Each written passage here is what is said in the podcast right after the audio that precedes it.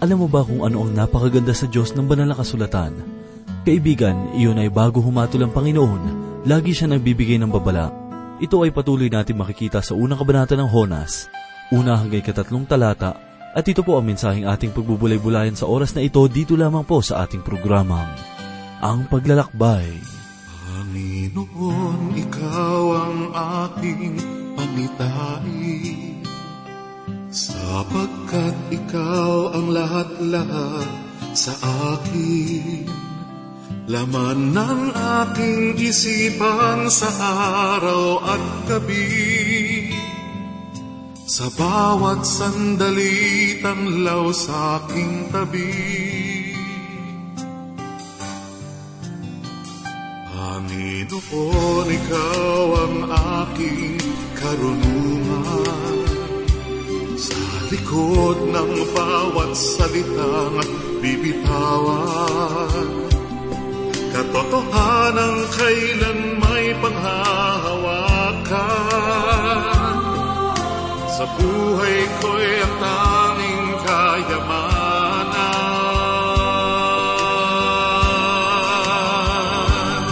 Mapagtatagumpayan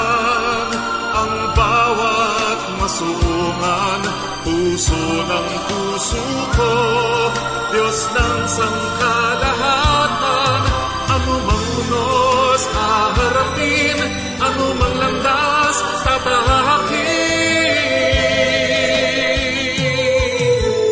Magpakailanman mananatiling, maging katulad mo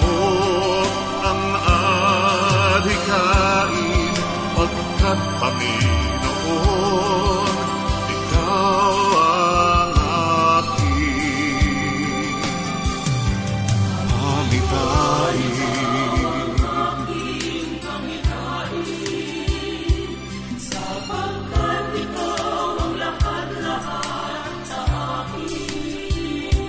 Laman ng aking isipan sa araw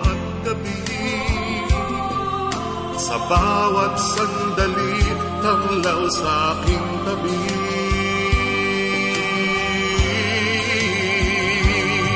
Mapagtatagumpayan ang bawat masuungan Puso ng puso ko Diyos ng sangkalahatan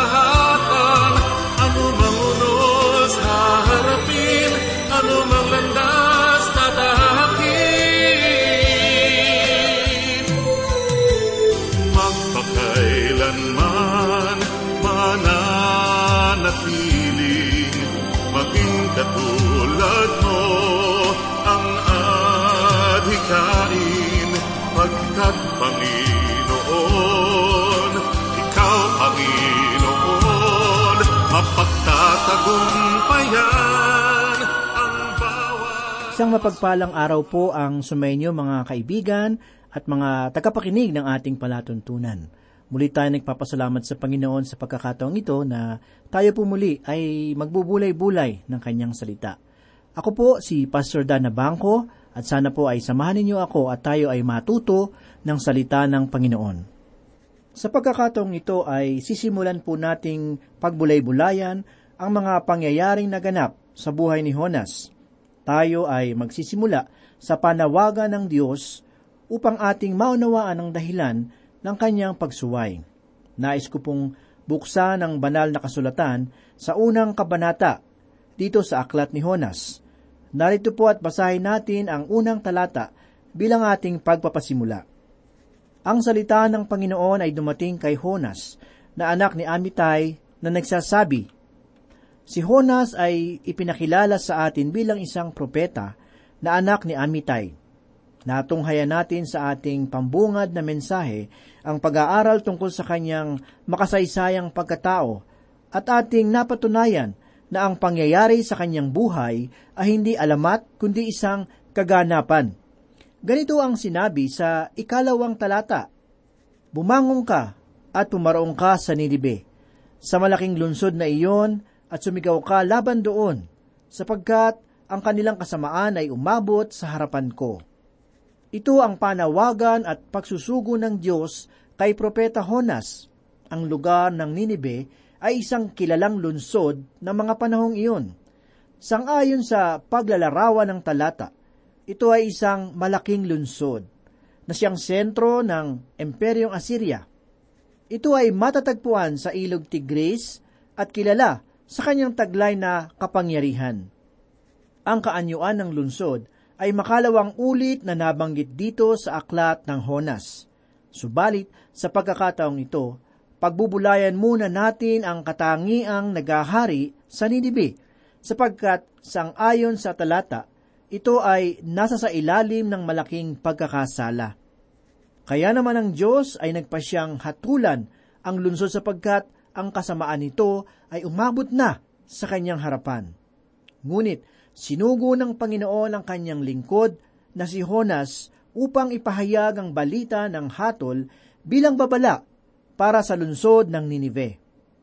Gayunman, ang tugon ng propeta ay taliwas sa naisin ng Diyos. Ganito po ang ating mababasa sa ikatlong talata dito sa unang kabanata ng Honas. Ngunit si Honas ay bumangon upang tumakas patungo sa Tarsis mula sa harapan ng Panginoon. Siya ay lumusong sa Hopa at nakatagpo ng barkong patungo sa Tarsis. Nagbayad siya ng pamasahe at lumulan upang sumama sa kanila sa Tarsis, papalayo sa harapan ng Panginoon. Iniwan ni Honas ang kanyang bayan sa Gatheper na nasasakupan ng hilagang kaharian ng Israel at mula sa panawagang ito ay maaari nating sabihin na maglalakbay siya patungong lunsod ng Ninibe. Maaari niyang bagtasin ang silangang bahagi mula sa Israel patungong Ninive. Subalit, sa halip na sa gayong daan siya maglakbay, ay tinahak niya ang kanlurang bahagi – dumaan siya sa Hopa upang magbayad ng pamasahe patungong Tarsis. Ang Tarsis ay isang lunsod na itinatag ng mga Ponician sa bahaging timog ng baybayin ng Espanya. Sa madaling salita, ito ang lugar bagsakan ng mga paglalakbay na patungong kanluran. Ngunit ang suliranin na ating makakaharap sa talatang ito ay masigit pa sa kung anong uri ng isda ang lumulon kay Honas sapagkat hindi isda ang mahirap na usapin sa aklat na ito, kundi mismong si Honas. Pansinin po natin, si Honas ay sinugo ng Panginoon na pumunta sa Ninibe, subalit nagbayad siya ng pamasahe para sa isang sasakyang papunta sa Tarsis. Sinugo siya ng Diyos upang maglakbay pasilangan, subalit kanlurang bahagi ang kanyang pinuntahan. Ang katanungan kung gayon sa isip ng marami ay, bakit iyon ginawa ni Honas? Bakit niya sinuway ang Panginoon? May ilang kasagutan patungkol sa bagay na ito. Hayaan ninyong isa-isahin ko ang mga iyon. Ang unang dahilan ay may kinalaman sa mga Ninivita. Si Honas ay may malalim na galit laban sa kanila at ayaw niyang sila ay magkamit ng kaligtasan. Ang galit na ito ay may maliwanag na batayan. Dapat nating tandaan na ang mga Asyriano ay kilala bilang malupit at berdugong bansa noong panahong iyon. Sila ay gumagamit ng mga mararahas na pamamaraan upang pahirapan ang kanilang mga bihag na anupat ang mga pinahihirapan ay madaling sumuko. Ilan sa mga pamamaraang ito ay ang paglilibing sa tao ng buhay sa gitna ng mainit na disyerto. Tanging ulo lamang ng bihag ang kanilang iiwang hindi nakalubog, at dahil sa matindi at nakapapasong sikat ng araw, ang taong inilibing bago mamatay ay karaniwang nababaliw dahil sa init na tinatanggap ng kanyang ulo. Ito ay ilan lamang sa mga mararahas na pamamaraan na ginagawa ng mga Asyriano laban sa kanilang mga kaaway. Ngunit bilang isang hukbo, ang mga Asyriano ay walang kaayusan sa kanilang mga pamamaraan. Ito marahil ang dahilan kung bakit madali silang nasakop ng Babylonia, sapagkat ang kanilang hukbo ay may makupad na paglalakbay. Isinasama nila ang kanilang mga pamilya at wala ring maayos at matibay na pamamahala sa loob ng kanilang mga hukbo. Ngunit sa larangan ng pananakop sa isang bayan o lugar, ang kanilang pagdating ay maihahantulad sa mga balang. Labi silang kinatatakutan ng mga taong bayan, na anupat mas nanaisin pa ng mga mamamayan ang magpatiwakal kaysa sa mapasailalim sa marahas na kamay ng mga Asiryano. Ito ang dahilan kung bakit ang Assyria ay kinapupuutan ng mga bansang nakapaligid sa kanya, sapagkat ang Assyria ay tulad ng isang mabangis na pusakal.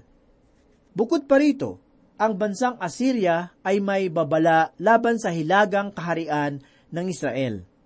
At sa loob ng mahabang panahon, ang Syria at ang hilagang kaharian ay may mainit na alitan laban sa isa't isa. Subalit, ang bawat isa ay nagpasyang magkasundo upang magtulungan laban sa pananakot ng bansang Assyria.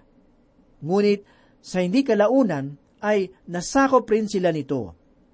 Gayon din naman, noon ang Assyria ay nagsimulang manakop sa mga bansang kanilang inasam. Madalas nila itong sugurin ng biglaan Darakpin nila ang lahat ng mga kababaihan at ipapapatay ang lahat ng mga kalalakihan at ang mga bata. Wala tayong ganap na batayan tungkol sa bagay na ito. Subalit, sapat nang isipin na maaaring ang mga Aseryano ay minsan nang pumunta sa bayan ni na Honas. Marahil, nakita niya kung paano paslangin ang kanyang mga magulang at kung paano pinagsamantalahan ang kanyang mga kapatid na babae. Ang mga bagay na ito ay ilan sa mga dapat isaalang-alang tungkol sa ugat ng pagkamuhi ni Honas. Ito rin marahil ang malalim na dahilan kung bakit hindi niya ibig na sila ay maligtas. At dahil rito, siya ay nagpakalayo upang ang mensahe ng Panginoon ay hindi maipaabot sa kanila. Ang ikalawang dahilan na dapat nating isaalang-alang ay may kinalaman sa mensahe.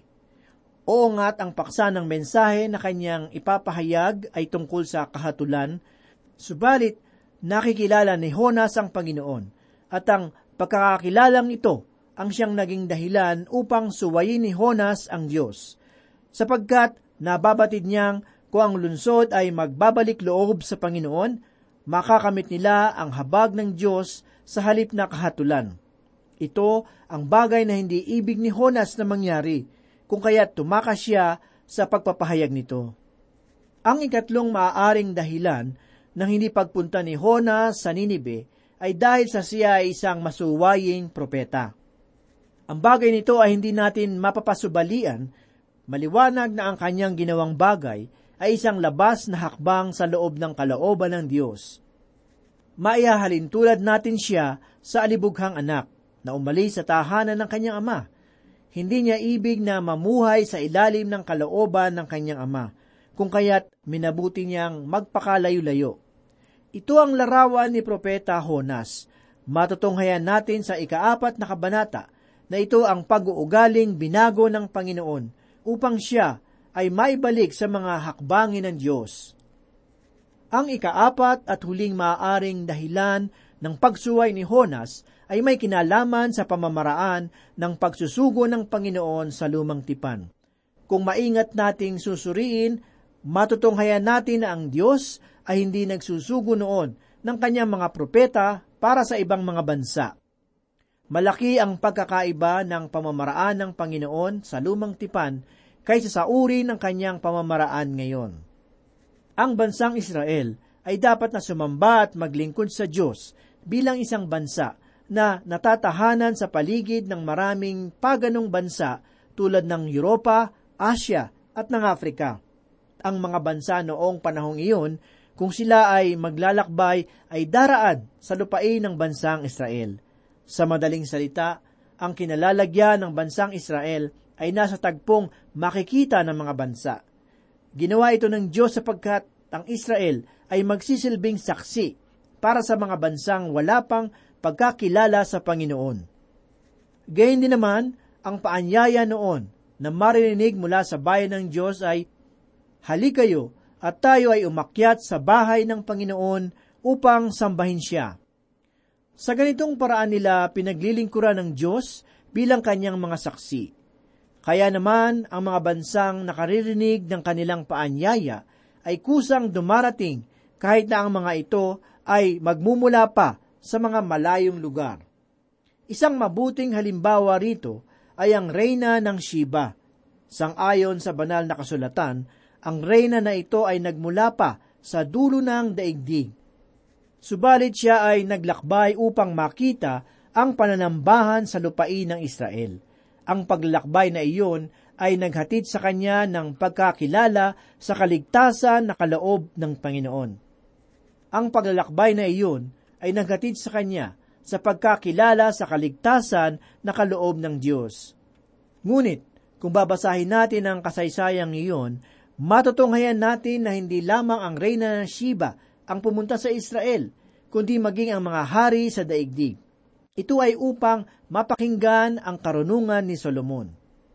Nagkaroon nga ng malawakang pagpapatotoo ang Israel sa loob ng maikling panahong iyon.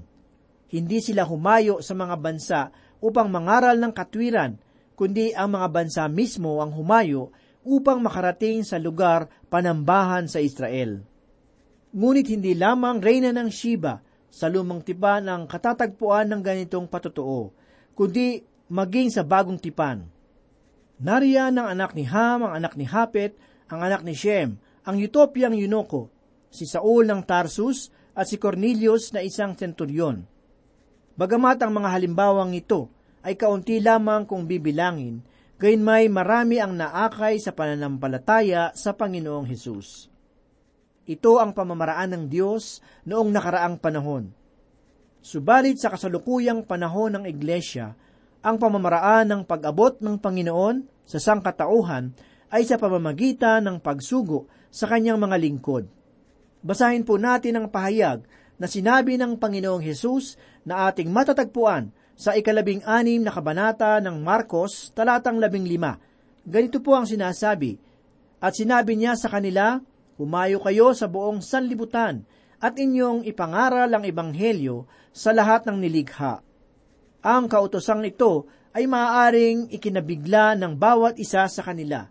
Hindi nila lubos akalain na sa ganitong paraang gagawin ng Diyos ang pag-abot sa mga hintil, sapagkat sa halip na magbigay ng paanyaya sa panambahang magaganap sa bundok ng banal ng Diyos doon sa Jerusalem, ay sinabi ng Panginoong Hesus sa unang kabanata ng mga gawa talata walo ang ganito. Ngunit, tatanggap kayo ng kapangyarihan pagbabasa inyo ng Espiritu Santo at kayo'y magiging mga saksi ko sa Jerusalem, sa buong Hudeya at Samaria at hanggang sa dulu-duluhang bahagi ng lupa. Madalas nating sumbata ng bansang Israel sa kanilang mga kahinaan at katigasan ng ulo. Subalit tayo man ay nagtatayo ng ating mga simbahan sa tabi-tabi at inaasahang dadalo ang sanlibutan sa ating mga pagtitipon.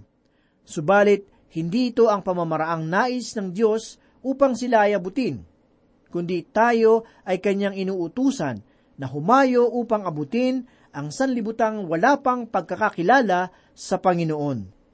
Ito ang nakikita kong dahilan kung bakit ang pagpapahayag ng salita ng Diyos sa pamamagitan ng radyo ay malaking pagpapala, sapagkat ang mensahe ng mabuting balita ay aking naipapahayag sa sanlibutan. Ito ang pamamaraang iniutos ng Diyos sa bawat isa sa atin.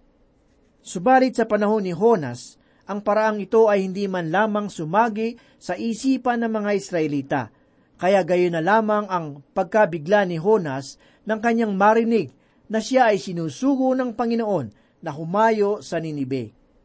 Iniisip ko na may pagkakatulad rin si Honas kay Simon Pedro. Marahil, siya ay tumugon sa Panginoon na may malaking katanungan. Maaaring sinabi niya, Sandali lamang o Diyos, Kailanman ay hindi mo sinugo si Elias patungong Ehipto o maging si Elisha papuntang India. Ngunit ano ito? Bakit ninyo ako sinusugo at pinagagawa ng isang bagay na hindi ninyo pa inuutos sa mga naunang propeta? Tulad ni Honas, ako man ay makadarama ng gayong katanungan sa Diyos. Hindi naunawaan ni Honas kung bakit dapat baguhin ng Panginoon ang kanyang pamamaraan tungkol sa pagpapahayag ng kanyang katotohanan. Ngunit, sapat ng bataya na ang aklat na ito ay nagpapatunay lamang na ang Diyos ay Diyos rin naman ng mga hintil. Sinabi ni Apostol Pablo sa ikatlong kabanata ng Roma talatang dalawampu at siyamang ganito, O ang Diyos ba ay Diyos ng mga Hudyo lamang? Hindi ba Diyos din siya ng mga hintil? Oo, ng mga hintil rin naman. Ang katotohanan ito ay hindi paganap sa hayag sa isipan ni Honas. Noon lamang matapos kahabagan ng Diyos ang Ninibe, na naunawaan ni Honas na ang Panginoon ay Diyos rin naman pala ng mga hintil.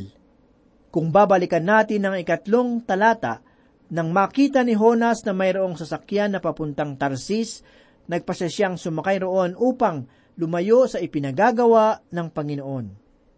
Ang karanasan ni Honas ay maaring makatulong sa mga taong nagdadalawang isip kung sila nga ba ay nasa panig ng kalooban ng Diyos. Bagamat hindi ko masasabi ng tiyak na ikaw ay nasa kalooban ng Panginoon, gayon may mayroon akong naisabihin na sana ay iyong tandaan. Ang kahirapan ay hindi tanda na ikaw ay wala sa kalooban ng Diyos, kundi maaaring maging tanda pa nga na ikaw ay sumusunod sa kalooban ng Panginoon. Kaibigan, ang katahimikan ng paligid at ang tuloy-tuloy na agos ng mga pangyayari ay hindi nangangahulugan na ikaw ay payapang nahihimlay sa naisin ng Diyos. Kung ito lamang ang magiging batayan ng pagkakilala mo sa kalooban ng Panginoon, ay nasasandig ka sa mahinang haligi na sinisira ng mga anay. Muli po nating suriin ang halimbawang matatagpuan sa buhay ni Honas alam natin na narinig niya ang panawagan ng Diyos, ngunit nagpasya siyang gumawa ng isang bagay na taliwas rito. Kaya sa halip na pumunta sa Ninibe, ay pumunta siya sa Hopa. Wala nga siyang nakaharap na anumang hirap sa sariling kapasyahan. Madali siyang nakabayad ng pamasahe, panatag na umakyat sa barko, at mahimbing na nakatulog roon. Bawat pangyayari nga ay tunay na maaliwalas. At tila ba ang kalooban ng Panginoon ay nasa lahat ng mga bagay. Ito ang uri ng kaisipan na bumabalot sa pag-iisip ng mga mananampalataya ngayon. Inaakala nila na ang kalooban ng Diyos ay nasa salig sa magandang mga pangyayari at maaliwalas na pakiramdam. Sinasabi nila, o ang lahat ng bagay ay payapa at maayos na kumikilos, tunay nga ang kalooban ng Diyos ay nasa aking buhay. Kaibigan, nais kong sabihin sa iyo na kung ikaw man ay nasa gitna ng suliranin, ito marahil ay dahil sa ang Diablo ay nagugulumihanan sa iyong paglago sa pananampalataya kay Kristo. Ang katotohanan ito ay napatunayan ko sa aking paglilingkod sa Diyos. Natuklasan kong ang suliranin na ating pinagdaraanan ay hindi nangangahulugan na ako ay nasa labas ng kalooban ng Panginoon. Oo nga't ang lahat ng bagay ay tila maayos at banayad na nagbibigay ngiti sa mga labi ni Honas, may mga nagsasabi na ang ganitong uri ng pangyayari ay tinatawag na swerte. Ngunit alam nating si Honas ay hindi sumunod sa kalooban ng Diyos. Kaya naman gagawa ang Panginoon ng paraan upang ipabatid kay Honas na mali ang lugar na kanyang pinupuntahan. Ang mga lingkod ng Diyos sa simula't simula pa lamang ay hindi nakatagpo ng madaling daan sa buhay na ito. Sila man ay mga kilalang lingkod ng Panginoon sa banal na kasulatan o hindi. Ang mga misyonerong tulad ni na David Livingstone na bumagta sa madilim na kalagayan ng Afrika at si John G. Patton na naging misyonero sa mga Hedrabes ay nakatagpo ng masalimuot na pangyayari sa bawat dako kinakailangan nilang pagtiisan ang mga pagsubok sapagkat ito ang landas ng katwiran. Gayun din naman, kung babasahin natin ang ikalabing isang kabanata ng Hebreyo, talatang 36 hanggang 38, matutunghayan natin na ang mga bayani ng ating pananampalataya ay dumaan sa hindi maayang landas dito sa sanlibutan. Ang sabi ng may akda ay ganito, Ang iba'y nagtiis ng paglibak at paghagupit, at maging ng mga tanikala at pagkabilanggo. Sila ay pinagbabato hanggang mamatay. Nilagari, pinagpapatay sa tabak. Sila ay naglibot na may suot na balat ng mga tupa at kambing.